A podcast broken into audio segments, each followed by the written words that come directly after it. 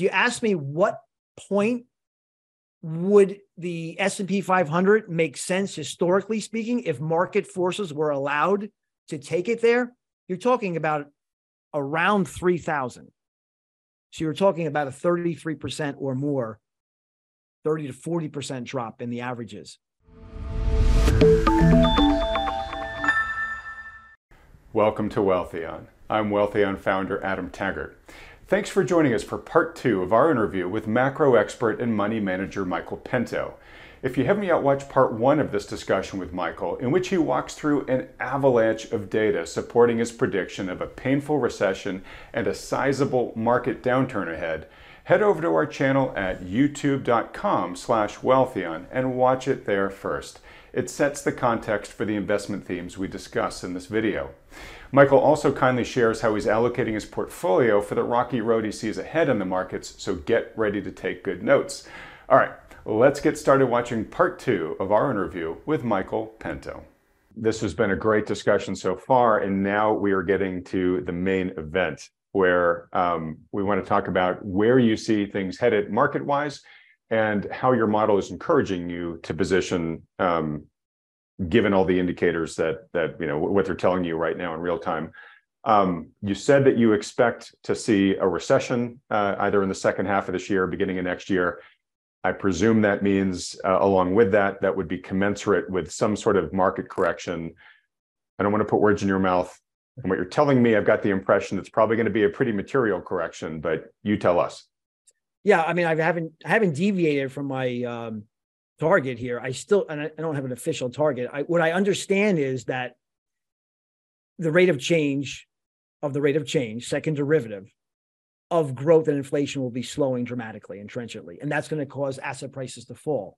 I cannot predict the reaction function of the Federal Reserve that will truncate any such decline. But if you ask me what point would the S&P 500 make sense historically speaking if market forces were allowed to take it there? You're talking about around 3000. So you're talking about a 33% or more 30 to 40% drop in the averages. Now, does that preclude the fact that you know Powell can come out and say, you know, we're we're going back to zero uh, and we're we're going back to QE? Um, and we're opening up the you know the B the BTFP now is is no longer a loan. It's now you know it's we're now permanently monetizing that debt. I mean that's going to change inflation and growth. I'm not going to sit here and, and be dogmatic and say we're going to 3000. I said it, I was going 3000. But that's where market forces would be more sustainable. And if they were applied to the averages, that's where they would go. Okay. And and again, I just want to underscore that's the beauty of your model which is let's say the fed comes out and says okay you know what? We're going to cut interest rates by you know 300 basis points tomorrow and you know we're going to do qe to the tune of 3 trillion or whatever. Those are all inputs that go into your model and your model will then tell you what to do next. 100% correct. I look at i look at changes in the g3 nations. So that's the united states european union and china. Changes in fiscal and monetary policy, which are then validated and underwritten and backed up by the 20 components of my model. Okay. And just to make sure that I and viewers understand this, so when uh, this is just an input in your model, but say when central bank policy changes happen, you go into your model and you actually enter quantitative numbers to reflect that. And then your model Absolutely. will then say, okay, based on this input, here's the score I'm giving you. Absolutely. It's okay. a diffusion, it's a diffusion index which changes based on the inputs that I receive from fiscal and monetary policy changes. Those are two of the components of the model. Okay. And again, one of the reasons I'm just banging on this drum uh, about how your model works is one, because I'm, I'm sure people are genuinely interested, but to underscore what you say so often, which is, you know, being a good financial advisor, you know, th- th- it's an art and a science, but you try to make it as much of a science as possible. So it's not just Michael Pento and whatever opinion he has when he wakes up this morning your model is telling you, hey, you know, from all the logic that you put into me, this is what you should be focused on right now. So, you know, viscerally, I feel that I should be a lot more short the market, net short in my portfolio, which I am not currently. I'm not net short at all. Um, So that's why you create a model, an algorithm based on data and math. So your feelings don't get in the way. So if you just listen to the first part of our presentation, when I talk about all the debt outstanding and about the manipulation of interest rates and how high asset prices have gone, you might go, "Oh my God, let me head into the bunker with a, can of beans and, and a bar of gold." Um, and, and that's the wrong thing to do because the model is based on looking at these arcane components that not everybody looks at every day, especially not in aggregate. So it tells me when it, it gives me an early warning sign as to when the major participants participants in the market are about to get nervous and sell. Looking at these statistics that I'm looking at, looking at these metrics. So um, I, I am not going to get ahead of them by the tune of you know months or even you know quarters it, it, that would be unwise so i want to get nervous when the major players in the market begin to understand the deflation and the recession and begin to get ready to act on it that's when i will so so for instance when high yield spreads begin to blow out they're not right now but when they start blowing out then i'll know what's happening or about to happen in the stock mm-hmm. market. But front running that is to nobody's benefit.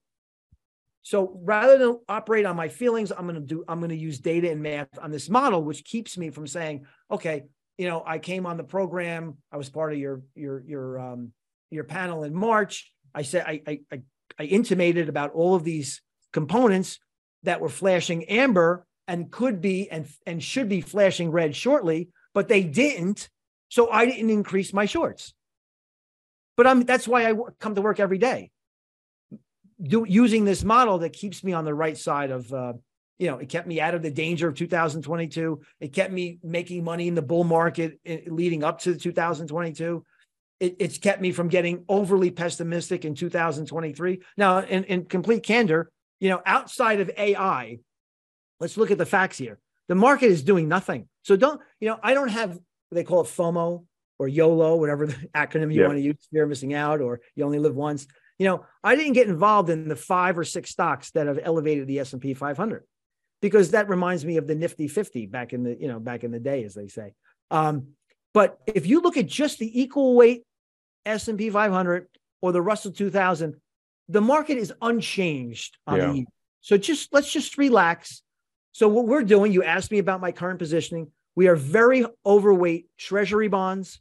We're, we're basically in a bond and bond proxy and defensive stance and posture right now.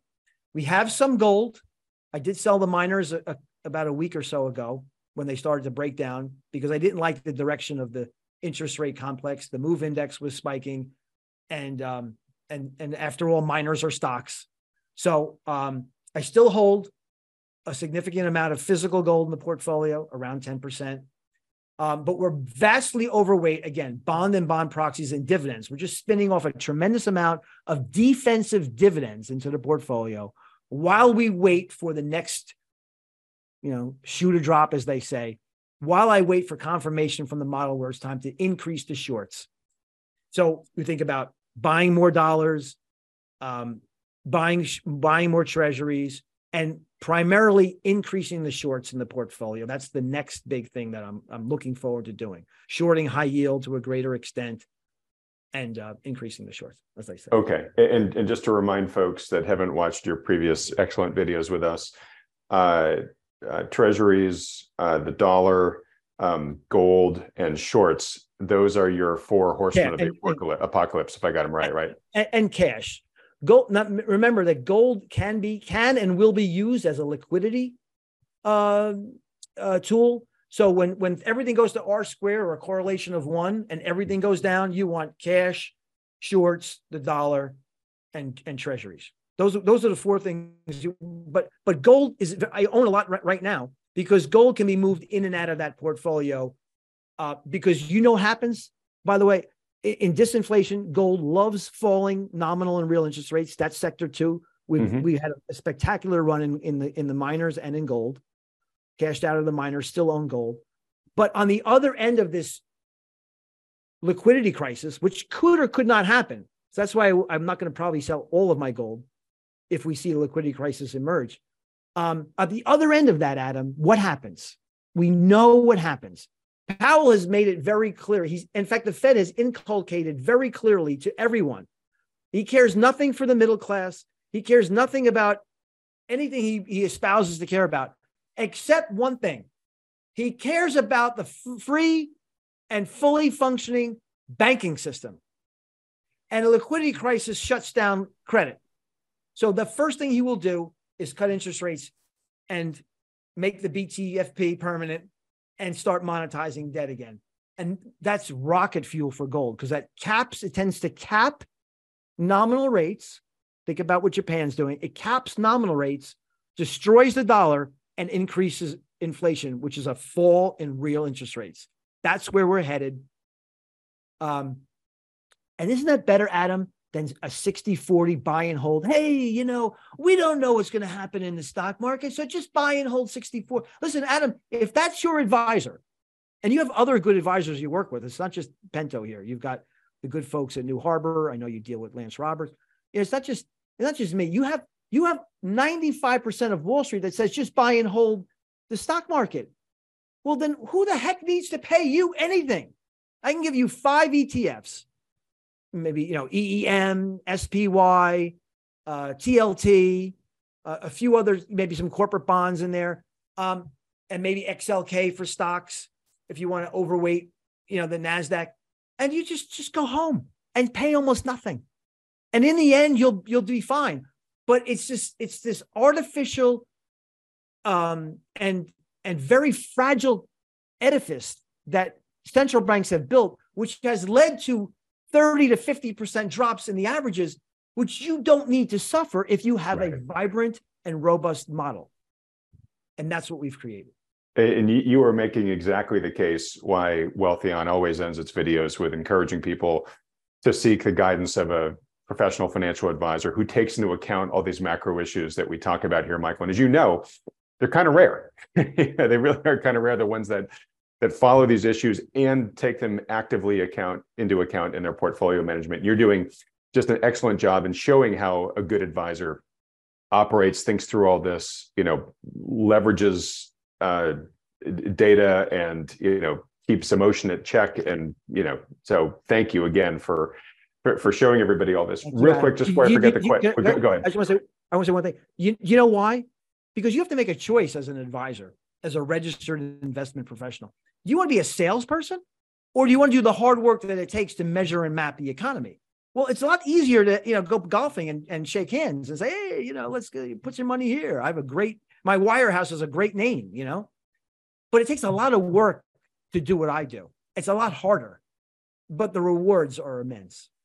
Well, and, and what I value about you coming on and and you know having the New Harbor guys and Lance on every week is um, I, I bring them on not to say go work with these guys, though, folks. If you are really enjoying what Michael has to say, go reach out to him and talk to him. And and at the end of this video, Michael will will share the particulars and how folks can contact you if they want to. But most importantly, I just want to show them how a good financial advisor thinks and operates so that they have a picture in their mind of what to aspire to. So that when they are talking to different candidates they've got a, a good basis for comparison in mind. Um, real quick just before i forget um, on gold uh, i think i understand you but just for folks that are listening um, it sounds to me like you think that if we get the market correction that you expect for the reasons you expect gold's trajectory may be a little bit like a check mark right? Where it'll, it'll go down as, as correlations go to one and just anything that has value gets sold to meet margin calls and, and people are just trying to survive, you know, the downdraft.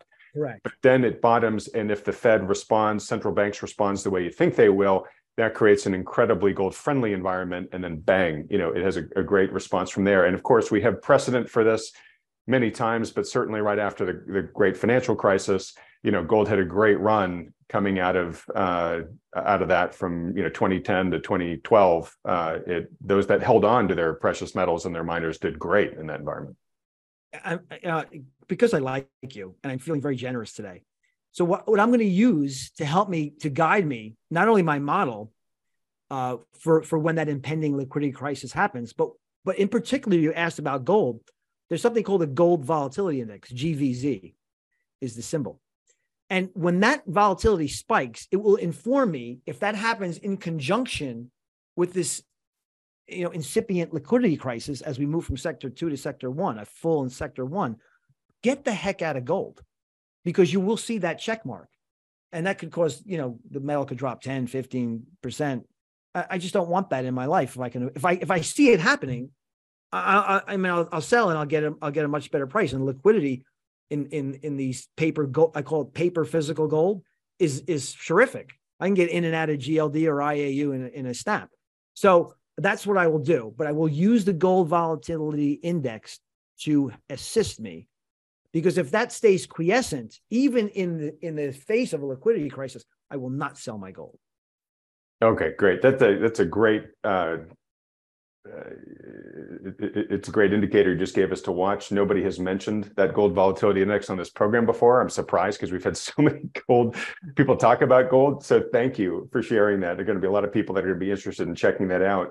Um, all right, Michael. Here, well, look. Um, uh, I, I, mean, I, I, could keep going on with you for for hours, but I've, I've taken way too much of your time here. I got I got to start to wrap this up. Um, I uh, and first off, Michael, I hope we can have you back on this program again multiple times this year as fits in your schedule so that you can update us on what your, your model is telling us. Obviously, interested people should go talk to you. We'll get to that in just a second.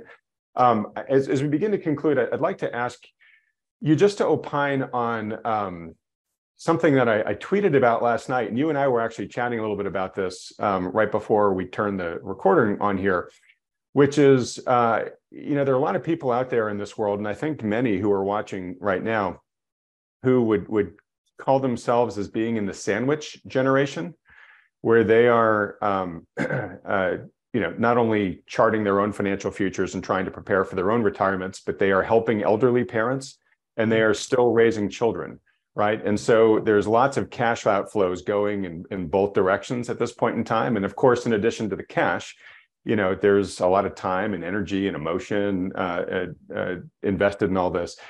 You know you you are a money manager and a financial advisor right? So you work with real people who have real goals real dreams you know real life issues that they're having to deal with. I am certain that this is probably something that a number of your clients are, are dealing with at, at their current life stage. And i'm just curious as as someone who helps advise people uh, do you have any sort of just general counsel to share with these people as they try to you know chart their you know their their their happiness and health but but you know from your perspective their financial prosperity?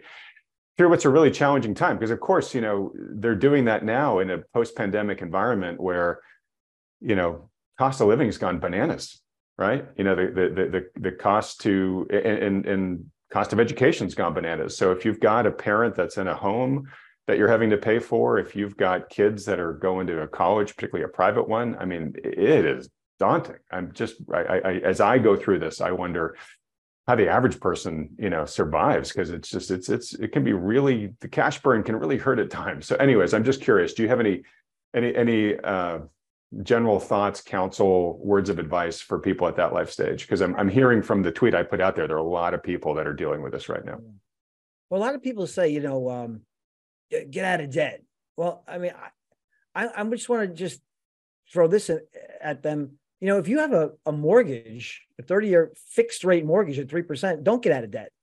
Because I, I, you know, you want to get out of floating rate debt, you know, credit card debt, home equity lines of credit. Those are the, that's the kind of debt you want to get out of. But but debt that's locked in at very ultra low interest rates, I don't think we're going to see them ever again, because on the on the other end of this next recession, depression, liquidity crisis, um, the response from the Federal Reserve, you know, it's one thing for them to to lower interest rates when inflation is the problem. The, the, the problem with inflation is it's just too darn low.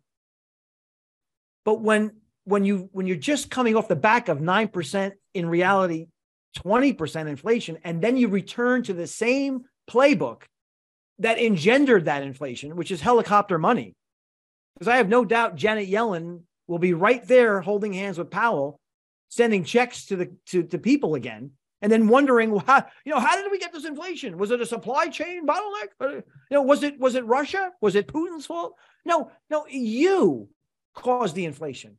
You sent interest rates spiking.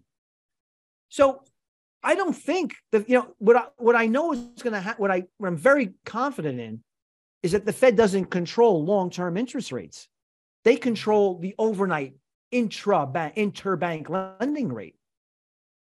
They do not control long term interest rates. So the next time the Federal Reserve resorts to this kind of action, ZIRP and QE, I don't think long term rates are quiescent. I think they go back to where they were in the 80s and late 70s.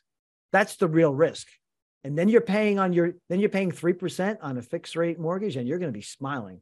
Um, the other thing I want to say, just to wrap you know, wrap up your question, is sure. turn off, turn off CNBS and watch programs like like this this great channel because and, and, I'm not being um, a sycophant here. What I'm saying is that you have great, excluding myself, great intellects coming on the program. Not excluding who, you. Come on, buddy. who have made who have devoted their lives to helping people by not just doing the perfunctory moving averages and the perfunctory feelings. They actually measure and map the economy. And that's the best thing you could do is not be a 60 40, 40 buy and hold pigeon. You have to be a little more flexible, and a little more imaginative with your investments. And that's what I've done. And I, and, and I know you have other people you work with too. Well, thanks. And a big part of that, Michael, you know what I what I what I love about your approach is it, it's very you know client centric, putting client first, all that type of stuff. But you're not beating your chest and saying, "Look, I've got a secret magic model that's going to beat the market year in year out." You're hopefully going to be making smart decisions and, and being a smart hmm. captain of people's wealth. But a lot of what your approach is is, look, my job is to make sure I just don't run the ship aground. Uh, you know, when there are when there is inclement market conditions, right? So what you're trying to do is really avoid those downdrafts that if you are sitting in an index fund, right? If somebody just says, ah, oh, you know, screw the advisor, I'm just going to build this simple ETF that that Michael mentioned there, and I'm going to go that route, fine.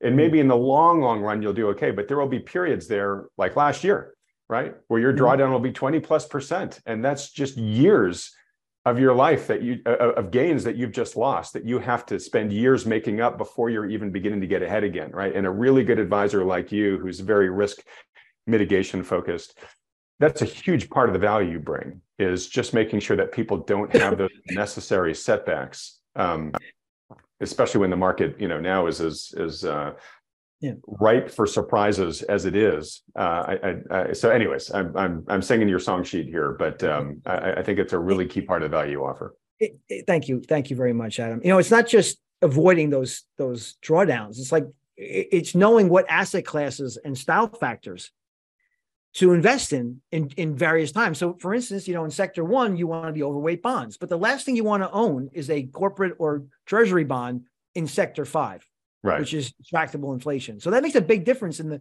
in the in those who adhere to the 60-40 portfolio. You you're really going to attenuate your returns with this static kind of approach to invest. All right. Well, look, Michael, like I said, I could keep going on forever. And there are a lot of other questions, uh, more of these sort of like, hey, what do you think about, you know, what's really important in terms of life and wealth building and whatnot that maybe the next time you come on we can reserve a little bit more time to dig into that stuff. Because i know from talking to you off air many times you've got some of the wisest counsel i've encountered out there on this stuff. But uh, sadly we don't have the time now so we got to wrap things up.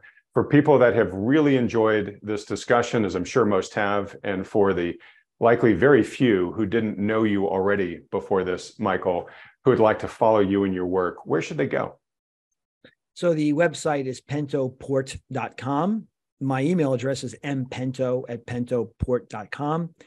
The phone number for the office is 732 772 9500. If you have about $100,000 to invest and you're a US citizen, I'd like to talk to you about this um, robust alternative style of investing. Um, if you don't have 100,000 to invest, then there's a podcast. It's called the Midweek Reality Check that I record every Wednesday and it gives you some of my you know 38,000 foot feelings not feelings uh, data i shouldn't have said feeling my point of view on the market derived from what I'm seeing from my model is a more accurate way of depicting what the midweek reality check is. And I get and I give you you know data that I see during the week that is either buried by the major financial you know mainstream financial media outlets, or they just aren't aware of it. They just don't care about it. Um, but you'll get that all on my midweek reality check. So uh, please uh, don't don't hesitate to contact us. We we won't bite. We'll treat you very well, especially since we know that you're friends of Mr. Taggart. oh, you're so kind, you silver tongue charmer. Um, all right, Michael, it is always a pleasure. Thanks for just putting it all, all out in the field again here, uh, like you always do when you come on this channel. Um, thanks so much. Like I said, doors always open for you to come back whenever you want, but it's just always a pleasure, buddy. Thank you. Thank you, Mr. Taggart, and God bless. All right. Well, now is the time on the channel where we bring in the lead partners from New Harbor Financial, one of the endorsed financial advisory firms by Wealthion, uh, to react to all the great things that Michael just said in this discussion, as well as talk a bit about uh, what the markets have been up to over the past week. I'm joined as usual by John LoDuca and Mike Preston. Hey guys, lots to react to. Michael is always great. He certainly is one of those players who just leaves it all on the field. Very curious to hear what your guys' key takeaways from this were. John, why don't we start with you? Hello again, Adam. Uh, yeah, we we always enjoy Michael Pento, as do your viewers. It's evident uh, in the responses you get when he makes his his frequent appearances. And actually, we've gotten to know Michael on a personal level. We consider him a friend and a really good guy, and and that that's shown through in some of his comments about uh, like we he he views his profession as a way to really help people. And and uh, yeah, we study markets and we talk about data, but it but ultimately comes back to the people that we serve and hopefully we make a, an impact. Um, so really appreciated that human side.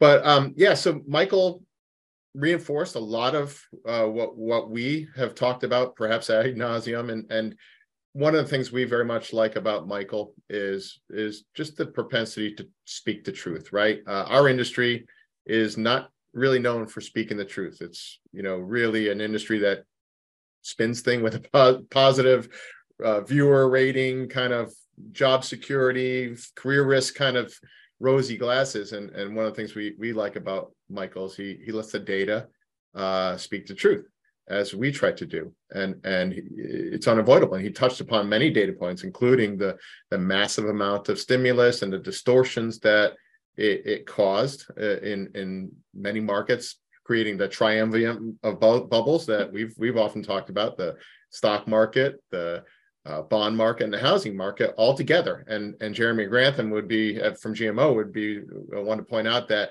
never before in history has there been a simultaneous bubble of of these broad asset classes together all at once, um, or at least to the degree we have now. So we really. Um, really appreciated that uh, from Michael. Yeah, he talked about uh, the liquidity. You know, I want to share a chart here that, and, and he talks about central banks' balance sheets. Um, you know, being you know, went from going from eight percent of uh, GDP uh, globally, I think in 2000 to almost you know about 47 percent. I think he he said uh, currently. Um, That's staggering, isn't it? Staggering. It, it really is. But you know, look what's been done the last, especially the last decade. But uh, you know, we're gonna we're gonna give a nod to another great chart that we've I think shown before uh, by John Hussman, and I, and I like to share that now just to kind of put it at least at least um, uh, for in the U.S. here. Can you see my chart here? Yep, looks good. Yeah, so this is a scatter part, a scatter plot. On the x-axis here is uh, Federal Reserve total liabilities, reserves, uh, currency re- repos as a percentage uh, of, of nominal GDP. So you can see it's about 0.33, 33%.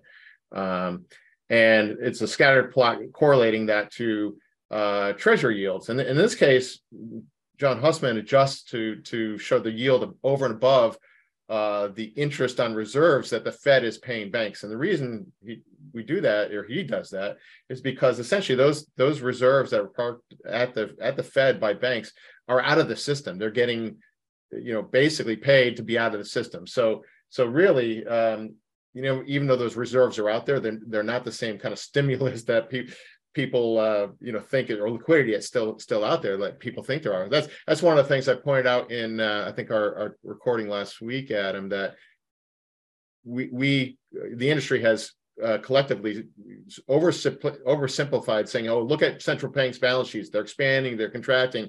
You know that means there's more liquidity.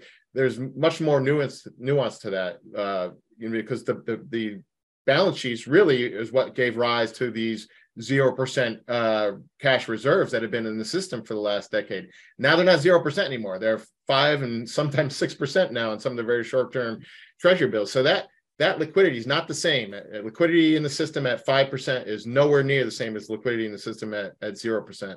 So absolutely, and we agree with, with Michael Pento that, that um, liquidity in general is tightening or, or certainly going to tighten further, especially as uh, the, the debt ceiling uh, gets resolved and um, the Treasury's going to start uh, issuing debt again to, to refund that. That's going to be a big sucking sound to the tune of, I think, 1.1 trillion uh, sucking liquidity out of the the, the market, uh, out of the system, and, and uh, refunding the uh, treasury account. I just want to jump to the next uh, next chart because I think I think Michael also talked about money supply, and this is a chart showing the record contraction in, in M2. He, he talked a lot about M2, and you can see here the um, the white line shows you know going back to the 60s uh, the the rate of change, the year over year contraction in M2 money supplies is, is absolutely unheard of, uh, and, and, that we think will ultimately play out into much tighter uh, tighter liquidity and and give give rise probably to uh, a pretty nasty recession later this year, like Michael Michael Pento uh, uh, also believes. Yeah, so before you hop off that chart, I, I just want to underscore for folks, you know, M2 money supply is the, the growth of which has changed over time, but it has always grown, right? And what this chart is showing, this is this is sort of one of those it is different this time moments where really for the first time since at least the 60s, we actually have a contraction in money supply where it is actually getting smaller. And that's just a world we haven't lived in in pretty much living memory of anybody, you know, watching this video. Yeah, economists will talk about stock versus flow, and and Michael Pento, a core aspect of his models uh, is essentially the the the acceleration or deceleration of the rate of change. That that is a key, and you might call it momentum. In fact, we'll talk about a little bit later how some of this the principles he uses in his economic model really um, are similar to the kind of principles we use in our our uh, uh, market and technical models that help us guide um, where we see strength and, and, weakness in markets. But we'll pause great, here. Great. And, and sorry to interrupt just one last time, but just on your point you just made, even if you're just looking at at flows and the rate of change, again, we've never seen a deceleration this extreme in the data series since the 60s, correct? Yeah, it's it's it's really uh, chalk that up for another data point that has never been so extreme and and uh, call us old fashioned, but we, we think this is really just emblematic of a, a, lot of things starting to kind of um, right themselves from being very distorted over the, the last uh, certainly the last decade. All right. Well, thanks so much for sharing those charts, John. Um, I know I think you've got some other charts we'll get to in a moment. You know, Michael was very kind to really give a very detailed peek inside the model he uses. I know that you guys at New Harbor have your own, um, you know, sets of data and dashboards and and uh, heuristics that you use, and that you might be able to give us a little peek into some of those too. Uh, before we do that, though, Mike, let me come over to you. Curious to hear, you know, some of your key takeaways were, and maybe your reaction too to how Michael's positioned. You know, he talked about uh, the different stages that he invests for. You know, stage one is is deflation. That's where he says, you know, you have his four horsemen of the apocalypse, right? You've got uh, cash and treasuries, uh, owning the dollar and shorts, basically, and also a little bit of gold. Um, you know, he says right now uh, he's kind of halfway position between stage one and stage two. Stage two is disinflation, which obviously is what we're in right now. Um, and you know if i remember correctly he's he's pretty you know his cash reserves are elevated. He's in the dollar. He's holding on to gold. He talked about how he might unload it a little bit if if things go a little wonky. Uh, the big thing it sounds like is he's not really going heavy into shorts yet because he's waiting for his model to tell him you know when they're we're truly in in stage one. Um, but curious to hear whatever reactions you had Hey, Adam, thanks. Yeah, just looking through my notes here, and uh, I'd like to cover a couple points that haven't been mentioned yet. And really enjoyed that conversation. It was just packed full of data. Michael does a great job of uh, just weaving the data into a, a, story. I think he's an artist at it, and uh, you know he's got a system that we really respect. He's got a system that's very rules based, and uh, he's absolutely right. If you don't have rules, if you don't have some kind of rules, then emotions and psychology can can take their toll. And you really, if you if you look at what's happened this these last 15 years, especially, and and uh, and we agree with Michael that we're living through the greatest distortion in history. Uh, re- really, it's it's been kind of like a, a game on psychology, and a lot of conversations that we've been having with people are like, how do we know what's real? You know, what's keeping this crash at bay? Those are Michael's words. What's keeping this crash at bay? Well, it's been this this amazing increase in stimulus over the last bunch of years, particularly post COVID. But psychologically, people just have this feeling, this gut feeling inside that things aren't quite right, and and they don't understand how markets can keep where they are. You know, uh, particularly with interest rates above five percent. You know, we've got stocks like Nvidia, for instance, reporting last night. It's just up a massive amount after a massive run the last few the last few months. It's trading at just looking at my notes here. It's trading at like 35 times sales, 180 times earnings you know, this is far beyond what the tech stocks traded at at the peak of the dot com bubble. Yet nothing seems to matter. Nothing seems to re- uh, to be real. So how do we know what's real? To some extent, we're living through some sort of an illusion. I really believe that an illusion that has been created by this massive stimulus. It's real today, but it may not be real tomorrow. And for instance, if this market corrects in a big way and some of these stocks come way down, I think we'll look backwards and say, wow, that wasn't all real. But so this that's what we're living through a, a time of surreality. Um, and that's really the aim of the wealth effect, I think, to some extent.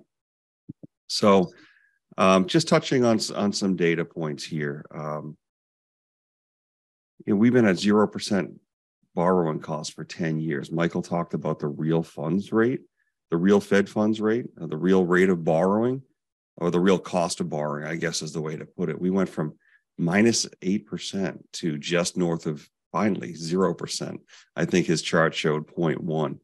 That is a huge, huge change. I mean, we just lived through the longest or the biggest period of, of cost free borrowing, I think, in history. And so we saw all kinds of crazy projects being undertaken. We've seen all kinds of bubbles and meme stocks and crypto coins and and the, the the barrier or the hurdle to make an investment in just about any project is so low.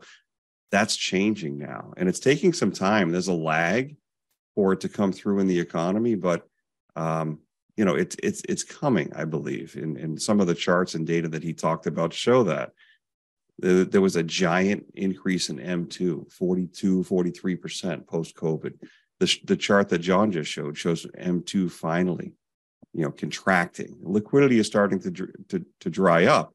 And the, the fed raised rates i guess it's been 14 15 months ago now. Typically there's a lag in the economy of about a year. It seems that lag is a little bit longer now than it has been in the past but i don't think this time is different and lastly valuations michael didn't talk a lot about valuations but valuations are beyond anything we've ever seen in history and uh, they still sit at about 40 times or more margin adjusted Shiller PE ratios. And statistically, you just can't tie that into any positive expected return over the next decade. But none of that, none of that has mattered. We happen to think that he's positioned correctly with a lot of cash, treasuries, um, gold, and he's thinking about shorting. And he there was one chart that he had up that he said he would increase his shorts when he saw an acceleration. Basically, what he measures is the rate of change of the rate of change of some of his indicators. In calculus, that's the second derivative, or it's called acceleration. And um, he's looking for that to happen. It looks like it's going to happen in some of his indicators. We're not quite there yet. He talked about, lastly, credit spreads. If they start to blow out again, that'll get him a little bit more concerned. But you know, really, we're in this phase. Just in closing, that it doesn't feel real. People don't know what's real. Uh, they know that they've got a lot of wealth in their property and in their brokerage accounts and their IRAs and 401ks, but uh, they feel like if they don't take corrective action or defensive action, that a lot of what they feel is not real will become less and so therefore be less real to them. And a lot of conversations that we're having in fact almost all of them is uh, what i'd call grounding conversations about how to make them feel safer how to make them actually safer in reality by moving to more safe assets making sure that they've got some some real assets in gold and silver and talking about their real estate.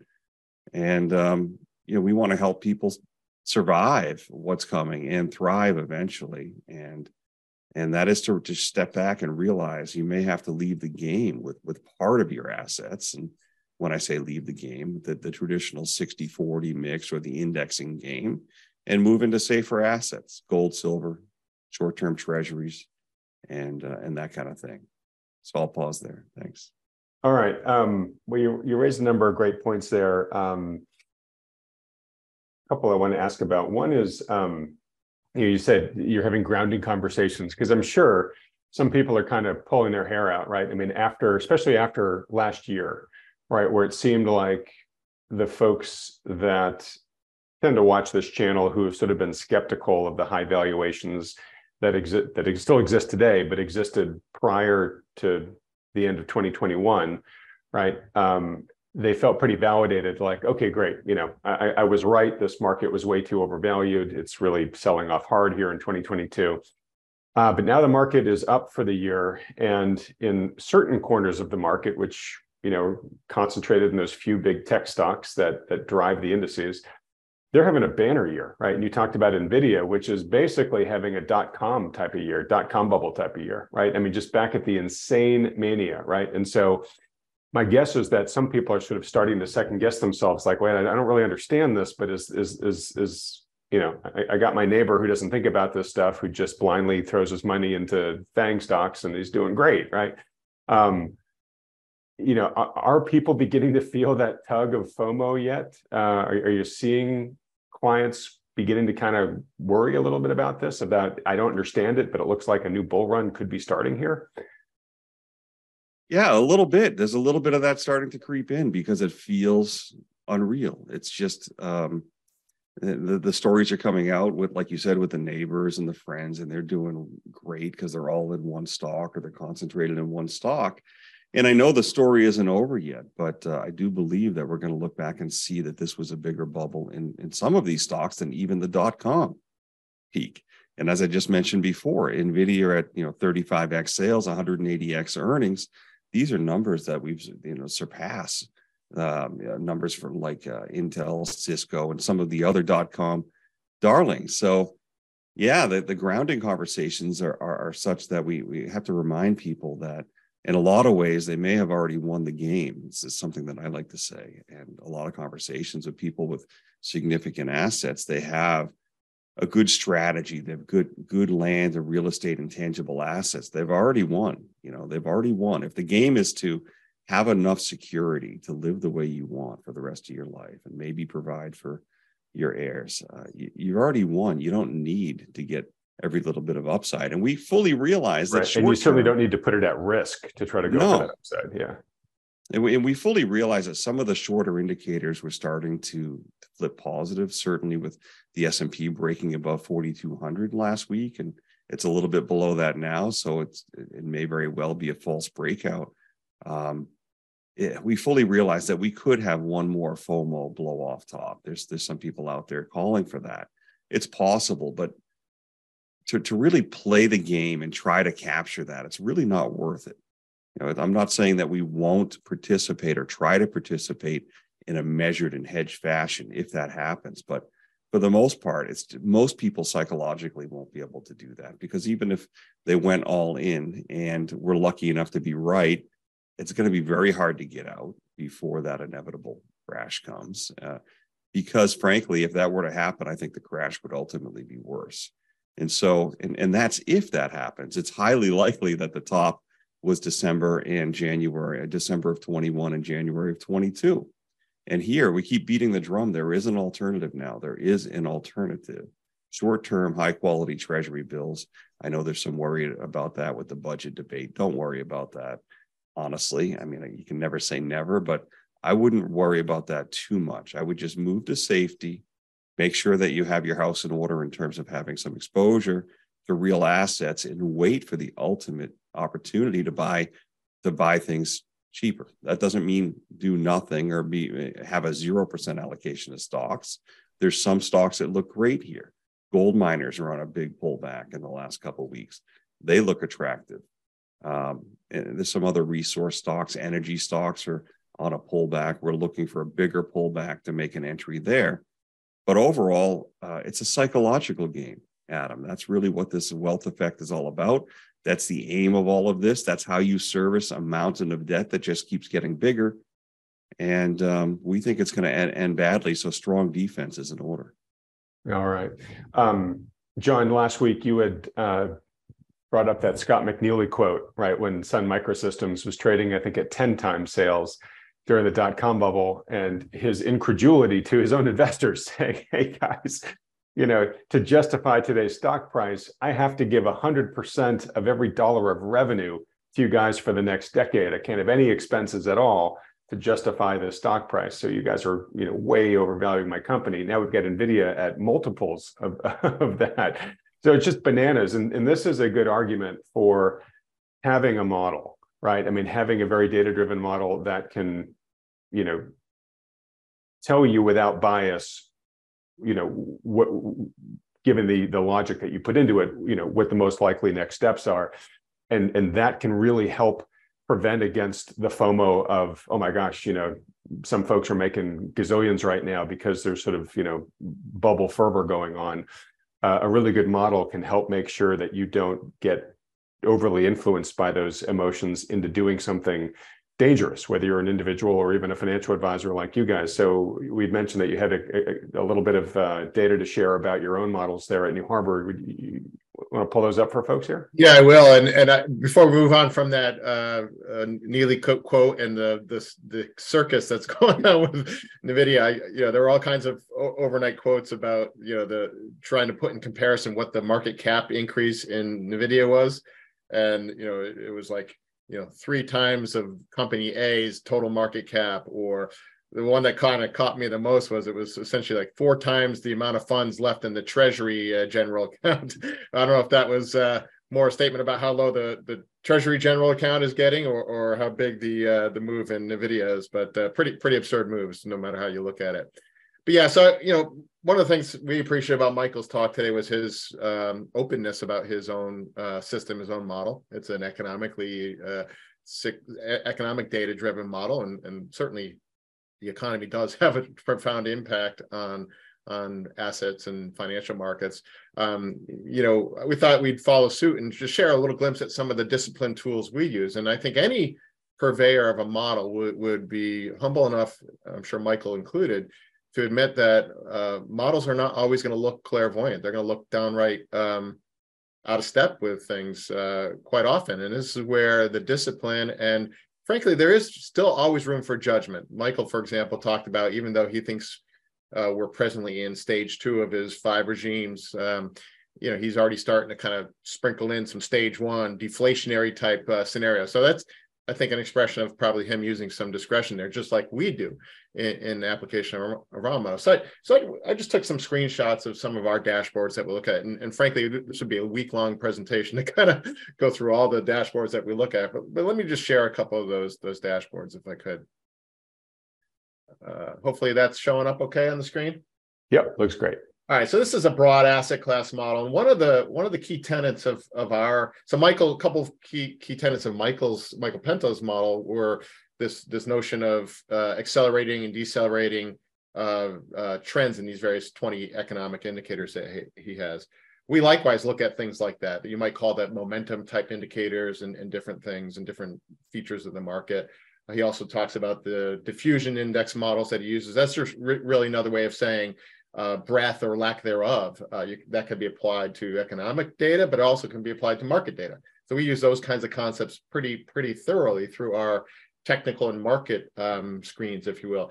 So this this screen here just shows um, this is largely um, a concept called relative strength, and it basically is um, it's like ranking uh, horses, right? Horses have hot streaks or uh, their seasons where that horse is is you know consistently beating other horses and, and vice versa. And, and that's the concept of relative strength. So broadly speaking, this dashboard shows a a systematic relative strength ranking of broad asset classes relative to the other broad asset classes. And you can see here, just ranked from highest relative strength to lowest, international equities is in the top spot, commodities in the second. Uh, domestic equities just recently flipped into the third spot, uh, just supplanting cash. Cash was in the in the third spot, and you can see way at the bottom is fixed income, and that's not you know short-term treasury bills like we hold. That's longer-term uh, treasury bonds and, and corporate bonds and things like that, which still the the yield uh, trends there are not necessarily uh, that great uh, in the fixed income. That's why it's you know they're showing some negative relative or weaker relative strength. And Then currencies, the dollar has been generally pretty strong, and and so that's why uh, you know non-dollar currencies have been relatively weak. Uh, there's a lot of stuff on here, but um, that that we don't have time to get into. But but uh, again, and, and we're we're tilted uh, with a bias towards international stocks ourselves, uh, tilted towards commodities. Not not that we're blindly following the screen, but there's a lot of factors, valuations, and some of these technical factors that uh, stack in that favor. Let me just kind of go through a couple more. So just d- digging into the commodities sector, this is a, a, dive down into the commodity space from that prior, and this is a ranking within the commodity space. You can see precious metals is in the top spot there in the commodities, and energy. Even though we're very keen on on looking at, we think energy stocks, for example, are going to be a, a really strong place to be but it's about timing. We're, we're looking for better entry places and, and, and better um, behavior uh, from a from a technical standpoint. And we agree with Michael Pento, simple moving averages and things like that. You talk about something that AI can can easily replace, you know, those kind of simple tools, you know, forget about needing a human to do that, right? Uh, so having a, a battery of, of different indicators where you can kind of use a weight of the evidence kind of approach like like we do and I'm, I'm sure michael does with his model uh, but you can see energies in the in, in the weakest spot here. That'll that'll change with the season and and as as price dynamics uh, change. But right now, precious metals remain in, in the, the strongest spot. This next chart just shows how these broad asset classes have have you know changed positioning over time. So these are these are different days. You can see uh, it wasn't until just recently that uh, domestic equities flipped uh, more green, more strong on a relative basis than cash. Up up up until um, you know just a, a, handful of days ago, cash, commodities, and international equities were in the driver's seat from a relative strength. So so these are some of the dashboards that we can use to you know monitor the the movements underlying the markets and and we'll reinforce what, what Michael Pento said. You know, the, the, the broad indices are so, so uh, inordinately swayed by these small hand handful of largely tech stocks. Uh, you look at the equal weight S&P and the Russell 2000, barely anywhere. I, I forget where they are year to date, but way, way more sluggish performance than the cap weighted indices. And that just speaks to a very unhealthy, very narrow market.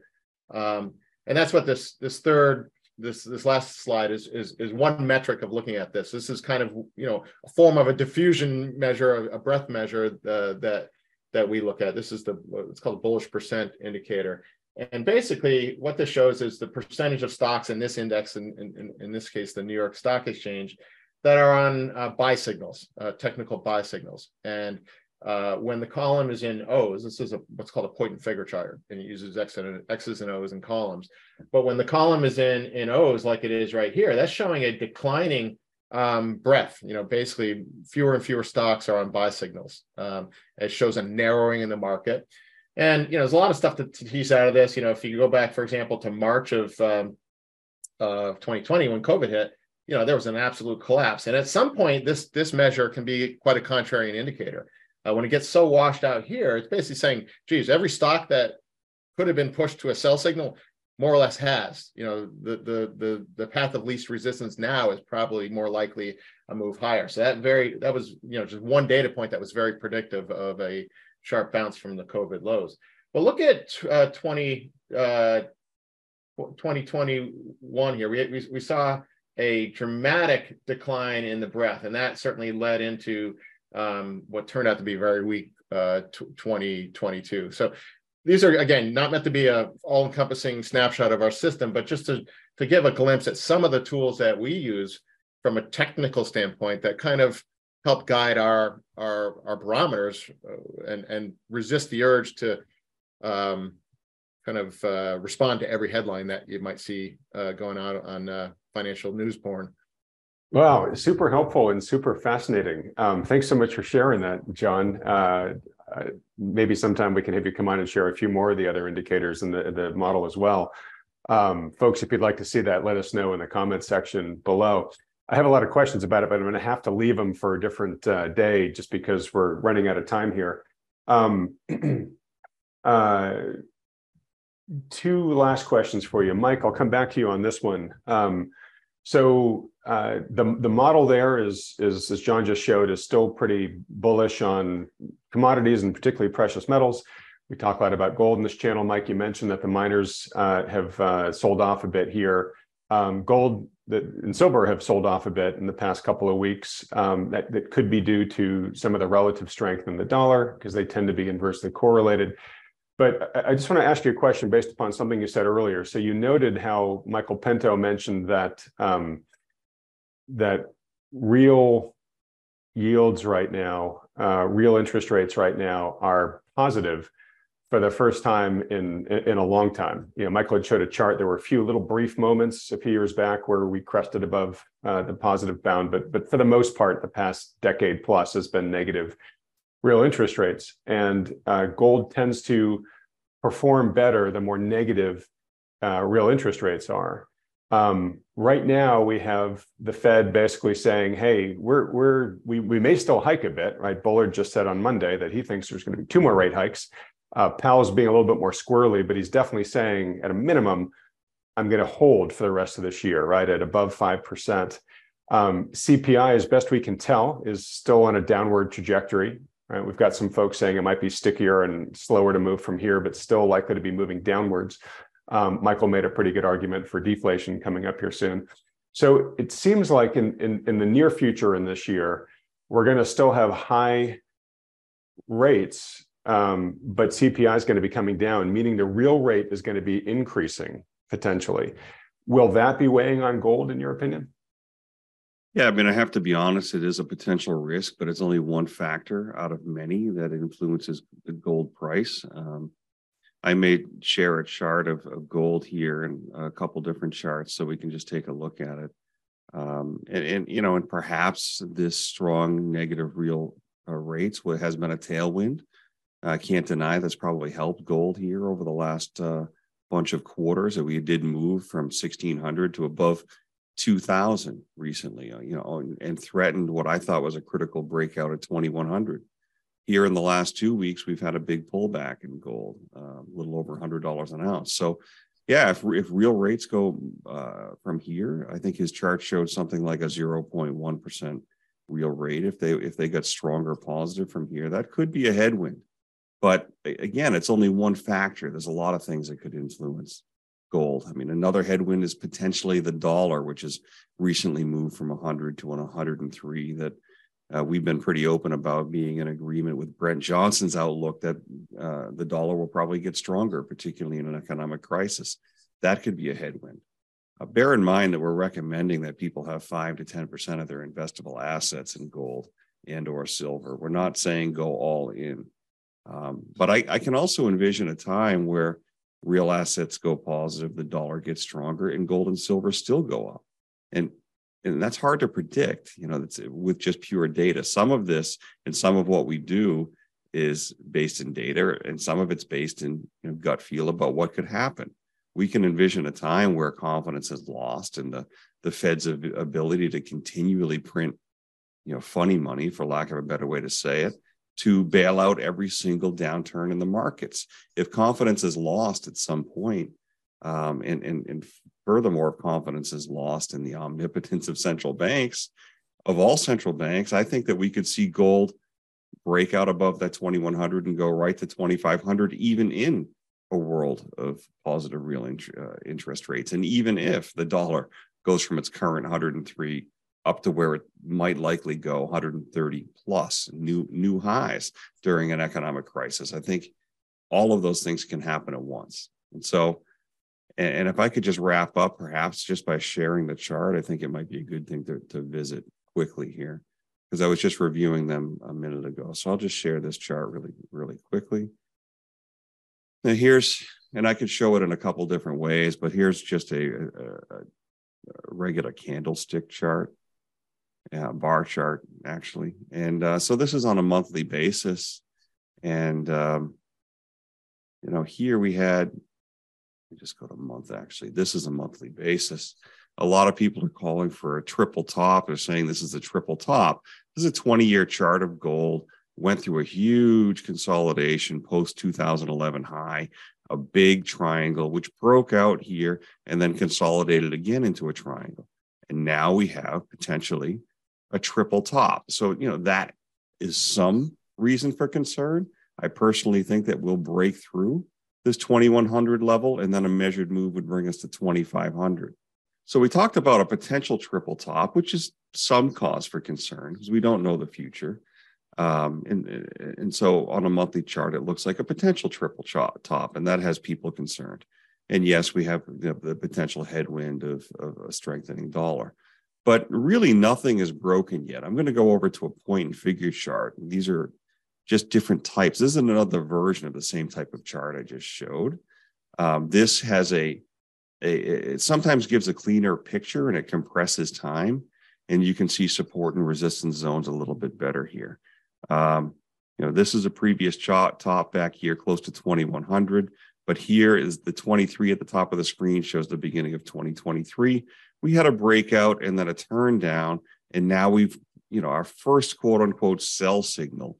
You know, it has us perked up a little bit to watch closer, but as I've said before, we've said before, there's really no cause for concern until we get down below the 1900 level. So it it so far it's a healthy consolidation, um, but we really do believe it's longer term bullish. We wouldn't be too worried yet uh, if you don't have a position or if you have a small position, these levels are a good place to accumulate. So all the way down to about 1900 is a good area, is good support down here.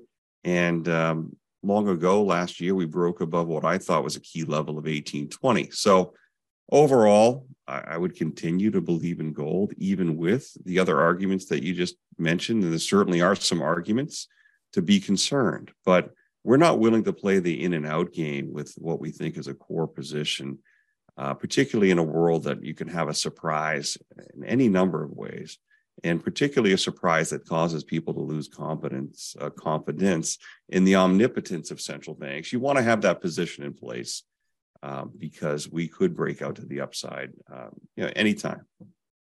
All right, really well said, Mike. Thanks for walking us through those charts. I know you have to run off and see a client, um, so we'll, we'll, we'll let you do so gracefully here.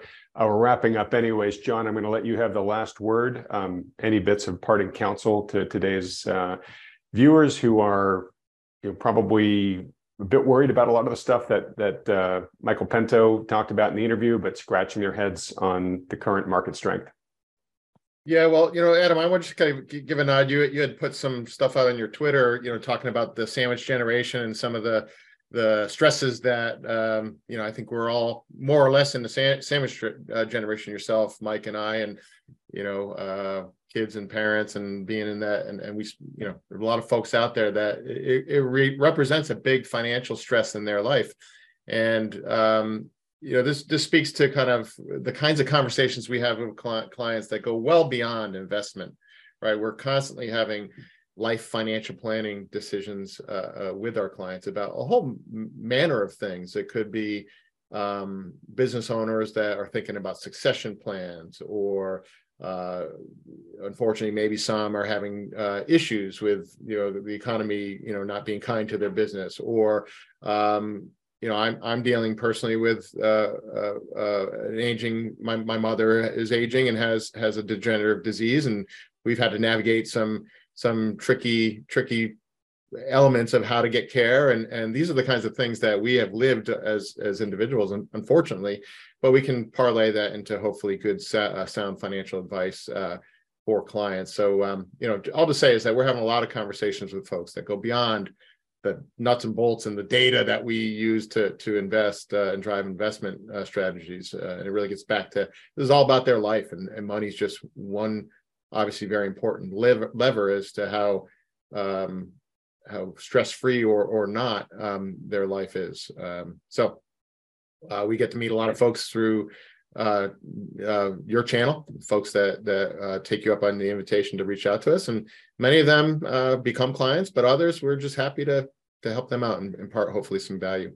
Um, well, well, well, thanks. And look, I, I appreciate you, uh, you, you mentioning the the part about the sandwich generation. Uh, that that tweet I put out there really sort of tapped a vein uh, that there's clearly a lot of people that are just wrestling with the reality of the challenges. Right? Uh, it's there's there's no easy playbook, and uh, you know the world's gotten a lot harder uh, in you know folks doing this given the way that cost of living has skyrocketed cost of elder care has skyrocketed cost of college has skyrocketed uh, it's really really hard right now um, and uh, you know the the mission behind Wealthion very similar to your yours is to help people fund their life goals and one of people's most important life goals is i want to take care of my family right i want to take care of my elders i want to take care of the, my, my kids um, there's probably a lot more to talk about this, and so I don't want to give it undue short shrift in, in this conversation. So good that we've sort of put it on the table. Maybe next time you guys come on, we can delve a little bit more deeply into sort of how you help people think through the the many decisions that come along when you're in that life stage. Um, folks, if you'd be interested in that, let us know in the comment section below. Um, all right, with that, and, and also your your generous point there about saying, look, you know, you'll help people who come clients, but you'll help people who don't either, and just want to talk to you and you know get your general counsel on what they should be doing. Uh, that's a great reminder of why we encourage everybody, especially if you've been kind of shocked into attention by a lot of the issues that Michael put on the board there, Michael Pento put on the board there.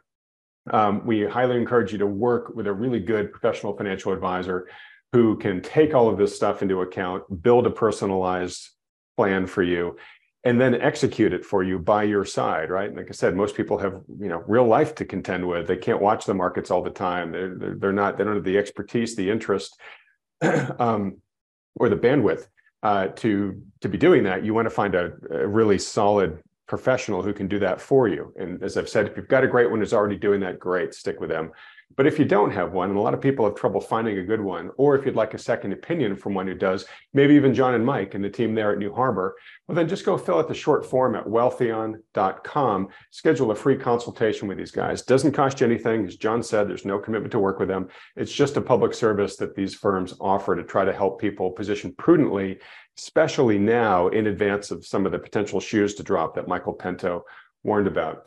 Um, all right, guys, uh, another great week doing this. Folks, if you enjoyed this discussion with Michael Pento and with the guys at New Harbor, would like Michael Pento to come back on the program again as soon as we can get him, please do me a favor, support this channel by hitting the like button, then clicking on the red subscribe button below, as well as that little bell icon right next to it. Again, John and Mike, guys, thanks so much for another great week. Look forward to talking to you guys next week.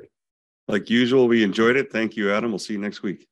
Have a great long uh, Memorial Day weekend, Adam. We're we're going to take a rare three day weekend because the markets are closed, and uh, hope everybody has a a great uh, uh, weekend, remembering what it's about, and uh, let's uh, bring on summer. Great, well deserved, guys. Enjoy the long weekend. Everyone else, thanks so much for watching. If you'd like to schedule a consultation with one of the financial advisors at New Harbor Financial, simply go to wealthion.com. These consultations are completely free and there are no strings attached. The good folks at New Harbor will simply answer any questions you have about your investment goals or your portfolio and give you their best advice given their latest market outlook. They're willing to do this because they care about protecting people's wealth and because Wealthion has connected them with so many thoughtful investors just like you over the past decade. We started doing this because so many people have approached us in frustration, looking for a solution because they're feeling out of alignment or downright ridiculed by the standard financial advisors who have been managing their money. You know the type. The kind that just pushes all of your money into the market, scoffs at the idea of owning gold, and when you bring up concerns about the market's sky high valuations, they say, Don't worry, the market will always take care of you. For many of the reasons discussed in today's video, we think this is one of the most challenging and treacherous times in history for investing. We strongly believe that today's investors are best served working in partnership with a conscientious professional financial advisor who understands the risks in play. Now, we're agnostic which professional advisor you work with, as long as they're good. If you're already working with one, that's fantastic. Stick with them.